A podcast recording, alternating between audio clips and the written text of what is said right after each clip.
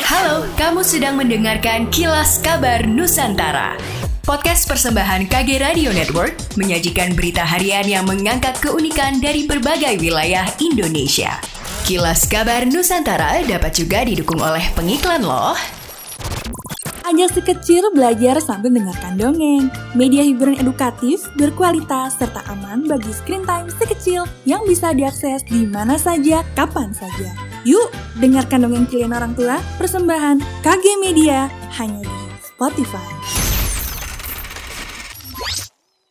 Wali Kota Banjarmasin Ibnu Sina berencana membuka kembali objek wisata Siring Pier Tendean pada awal November ini. Menyusul turunnya status PPKM Banjarmasin ke level 2 yang memberikan peluang untuk membuka kembali objek wisata. Menurut Ibnu, kawasan Siring akan dibuka secara terbatas dengan kapasitas pengunjung hanya 30 persen.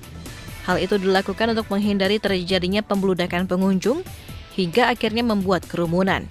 Ibnu menambahkan pihaknya sudah minta dinas terkait untuk mengatur teknis operasionalnya di lapangan. Yang terpenting menurutnya adalah bagaimana membuat pengunjung selama berada di kawasan Siring merasa aman dan nyaman, terlebih mengenai protokol kesehatan yang wajib dipatuhi dan ditaati setiap pengunjung ketika akan masuk ke kawasan Siring. Badan Meteorologi, Klimatologi, dan Geofisika umumkan peringatan dini untuk waspada terhadap kemungkinan datangnya La Nina menjelang akhir tahun ini hingga awal tahun 2022 mendatang. Seperti dikutip dari tribunnews.com, BMKG melaporkan adanya perkembangan terbaru dari data suhu permukaan laut di Samudra Pasifik bagian tengah dan timur, di mana nilai anomali telah melewati ambang batas La Nina, yaitu minus 061 pada dasarian 1 Oktober yang lalu. Kondisi ini berpotensi untuk terus berkembang. Masyarakat diimbau agar bersiap dengan kedatangan La Nina yang diperkirakan berlangsung hingga Februari 2022 dengan intensitas lemah hingga sedang.